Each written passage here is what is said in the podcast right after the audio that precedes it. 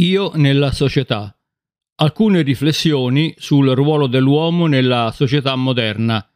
Secondo episodio. Io sono Libero Gentili e questa è Eudemonia. Buon ascolto.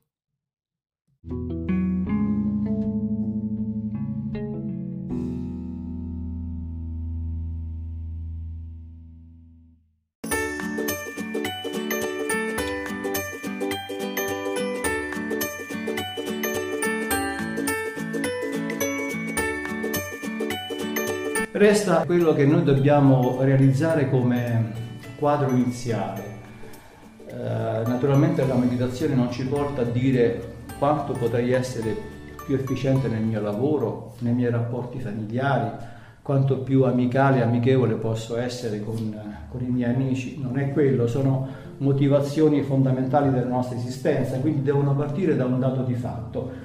Quello che l'uomo oggi è, il rapporto ai tempi che corrono perché l'uomo, per noi moderni, è un essere dinamico alla ricerca di un'identità che spera di trovare nel corpo, nel conseguimento, nel piacere, nel possesso, nel potere e alcune volte nella ricerca culturale. Quindi questo essere si comporta come un individuo assieme a chi sostiene la sua individualità, la famiglia, gli amici, le relazioni ma questo essere si viene a trovare nelle condizioni della vita attuale come la semplice parte di una macchina, la quale esegue meccanicamente, anche se efficacemente, poche operazioni, avendo le proprie abilità creative poca o nessuna rilevanza. E di conseguenza la sua realtà viene a risiedere in ciò che lui fa quotidianamente questa entità, questa entità dinamica, quindi, non è altro che una espressione dell'individualità dell'uomo alla ricerca costantemente di una identità. Questa identità si sofferma su vari aspetti materiali della vita.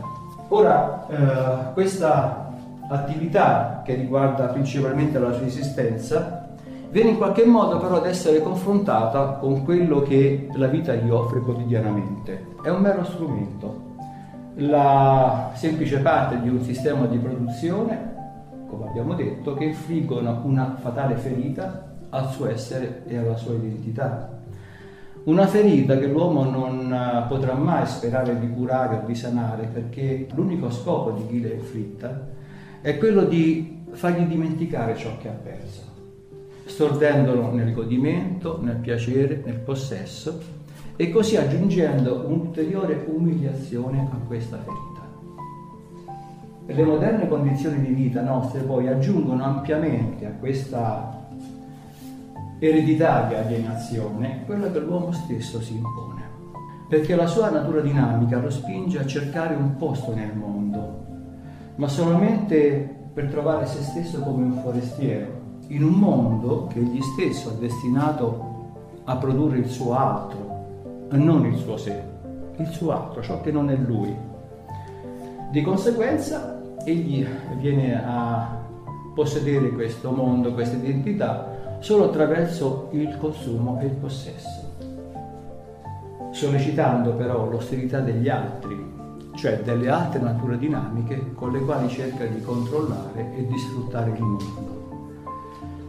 Ma questo possesso e questo godimento attraverso il quale l'uomo moderno vorrebbe trovare la sua identità si rivelano una rovina, si rivelano la rovina della sua identità. Lo impongono cioè a dimenticare questa perdita, la perdita della sua identità, non potendo sostituirla con nient'altro. Perché le moderne civiltà, cieche a questa verità, tendono a a far assumere all'uomo questo comportamento, indurlo cioè a trovare se stesso, a ricercare se stesso, laddove egli non possa rendersi conto di aver perso la sua identità. L'uomo dinamico, per rimanere ancora su questo punto, perché stiamo parlando dell'essere dinamico, di ciò che noi affermiamo con molto orgoglio, noi siamo esseri dinamici, l'uomo dinamico è eternamente legato al mondo perché è solo qui che può trovare la sua identità come essere dinamico. La realtà per lui è questo mondo secolare, questo mondo dove può lavorare ed agire, ma questa identità lo porta a scontrarsi nuovamente con chi condivide questa verità. il consumo e il possesso sono una parte della sua esperienza che condivide con gli altri fino a un certo punto. Quando cioè la produzione, il lavoro viene condiviso da un punto di vista organizzativo, noi condividiamo le nostre esperienze. Quando queste eh, cose, questi prodotti diventano una realtà da consumare, sollecitiamo l'ostilità degli altri. Quindi le moderne civiltà ci portano a questo, a dimenticare la nostra identità accomunandoci a quello che è il comportamento universale, salvo poi a farci diventare bestie di una giungla dove riusciamo comunque a sottrarre con la forza, con le unghie e con i denti tutto ciò che potrebbe in realtà appartenere anche agli altri. Allora le società eh, moderne riescono a inglobare la giungla adoperando denti e artigli ancora più pericolosi degli animali da preda. Ora contro questa fallimentare disposizione a controllare gli eventi da parte dell'uomo, l'altra ipotesi è quella che sacrifica gli eventi attraverso l'autosottomissione, attraverso l'attività che concilia la discordia tra l'uomo e l'altro, tra l'uomo e tutto ciò che è al di là dell'uomo. Con questo intendo non solamente gli altri individui, ma tutta la realtà che non riguarda l'individualità. Quindi la, la visione che l'uomo ha dei tempi moderni può essere risenata da questa autosottomissione attraverso appunto l'autosottomissione a ciò che l'uomo vede, scorge davanti a sé e intorno a sé. Questa è la verità appunto che una scienza dell'osservazione antichissima ha portato a instillare nell'uomo il rispetto per l'altro. Naturalmente sono concetti che ciascuno di noi ha fatto probabilmente in una parte della sua vita, concetti propri, ma che è difficile mettere in pratica, in atto, proprio perché noi siamo figli di queste moderne civiltà, perché noi ci identifichiamo nel nostro lavoro, nella nostra attività e quando si tratta di mettere in atto questi atteggiamenti, queste attitudini, risulta molto difficile.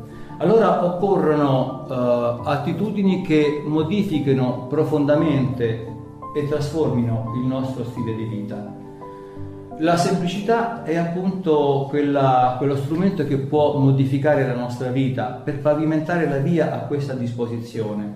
Allora al posto dell'acquisizione dovremmo cercare di favorire quella per l'abbandono. Dicevo, abbandonando l'uomo se stesso a tutto ciò che scorge e vede davanti e intorno a sé. Questa disposizione è possibile acquisirla solo se l'uomo riesce a capire la sua reale natura.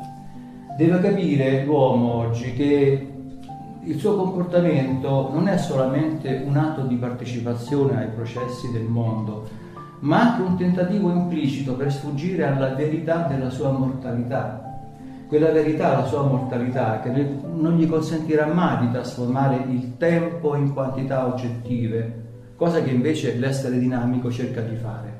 E finché non capisce l'uomo che il suo desiderio non è fatto per essere eh, appagato da tutto ciò che possiede e acquisisce, finché non comprende che il mondo intero è troppo povero perché soddisfaccia il suo desiderio, per non parlare poi dei patetici possedimenti che egli ha e cerca di acquisire continuamente, finché non comprende che nessun processo di partecipazione al mondo può salvarlo dalla fine destinata a lui e al suo stesso mondo, non si arrenderà alla passione per il continuo agire, tantomeno a quella per il possesso.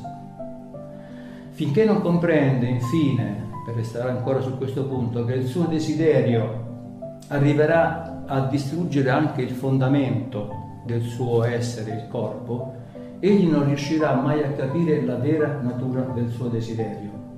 Perché l'uomo deve capire, deve farlo bene, che il desiderio è sempre e comunque estatico, che nessuna condizione, sia essa materiale, morale o estetica, potrà mai soddisfare. Perché ogni condizione materiale griderà di più e ancora di più, ogni condizione morale meglio e ancora meglio, e ogni condizione estetica richiederà sempre la maggiore e maggiore bellezza. L'uomo è una creatura mortale, una tragica creatura mortale, però il suo desiderio è nel senso letterale del termine il desiderio dell'infinito.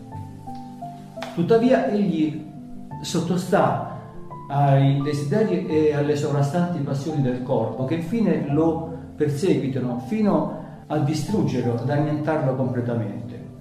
Questa realtà quindi giunge ad un punto cruciale della nostra vita. Quante volte ci siamo chiesti che appunto la nostra vita tutto sommato non ha, ovviamente ad, una serie, ad un serio esame, ad un serio uh, esame di coscienza, che la nostra vita tuttavia non ha poi questo grosso valore che detratte solamente quei comportamenti marginali che sono il soddisfacimento dei nostri bisogni, e non mi riferisco solamente ai bisogni materiali ma anche ai bisogni intellettuali, tutto sommato dov'è il senso della vita? È perché l'uomo non riesce ad accettare la sua mortalità, solo per questo. Quindi dicevo, il desiderio dell'uomo è il desiderio dell'infinito e soprattutto la sua realtà è quella che appartiene all'incognito.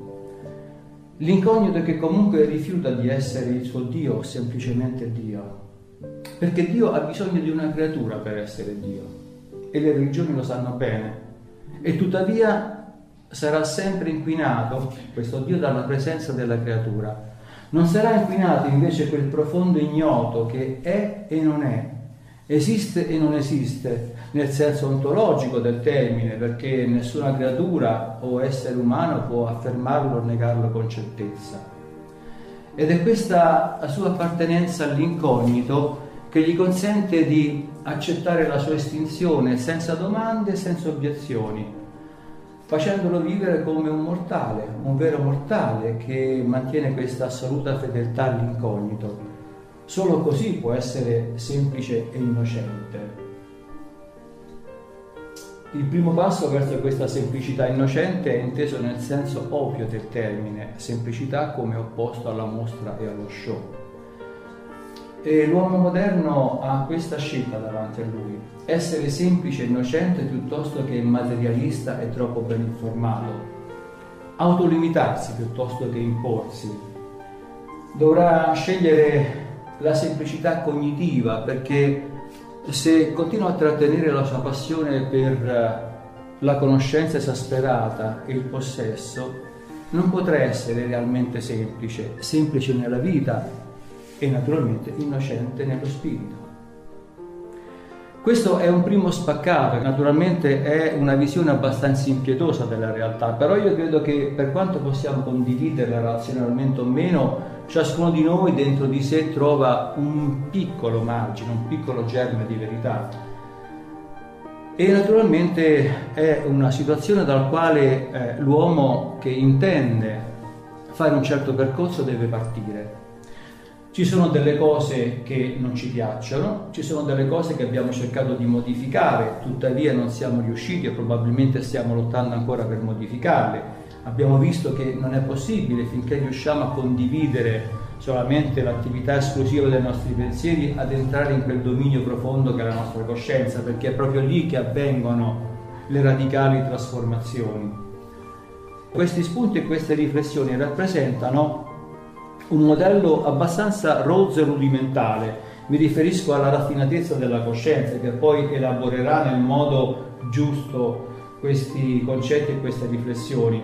Un modello rozzo e rudimentale che però è necessario. Ripeto, se ci facciamo delle domande vuol dire che mm, desideriamo che qualcosa cambi in noi, nel nostro comportamento, anche se non radicalmente, anche se tutto sommato ognuno di noi si piace, però c'è sempre qualcosa perché ognuno di noi sviluppa e, eh, la, sua, la, sua, consapevolezza. Ognuno di noi, come si dice adesso abbastanza facilmente, cresce nella sua vita e quindi quelle cose che magari non ci stavano bene qualche anno fa adesso diventano un'esigenza di cambiamento. Quindi questo ci porta allora a farci delle domande e a voler modificare questo qualcosa.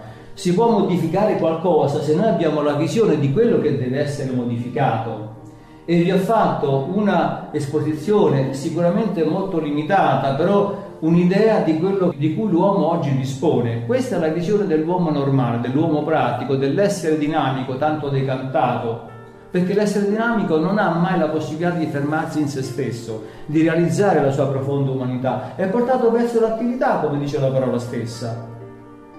Pur rimanendo esseri dinamici, perché noi viviamo in questo contesto sociale, in questo mondo, tuttavia è bene che ogni tanto facciamo delle riflessioni e cerchiamo di adeguare questo dinamismo, questa estrema attività anche alle nostre esigenze, facendo muovere non solamente la mente, non solamente il nostro cervello nelle attività dinamiche, ma anche quegli aspetti della coscienza che sono dinamici sicuramente perché, perché comunque trasformano le cose, perché le digeriscono, che però non sono naturalmente quel non fanno parte di quel macchinario, di, di, quell'ingranaggio superficiale che, ripeto, non riesce a realizzare i nostri cambiamenti.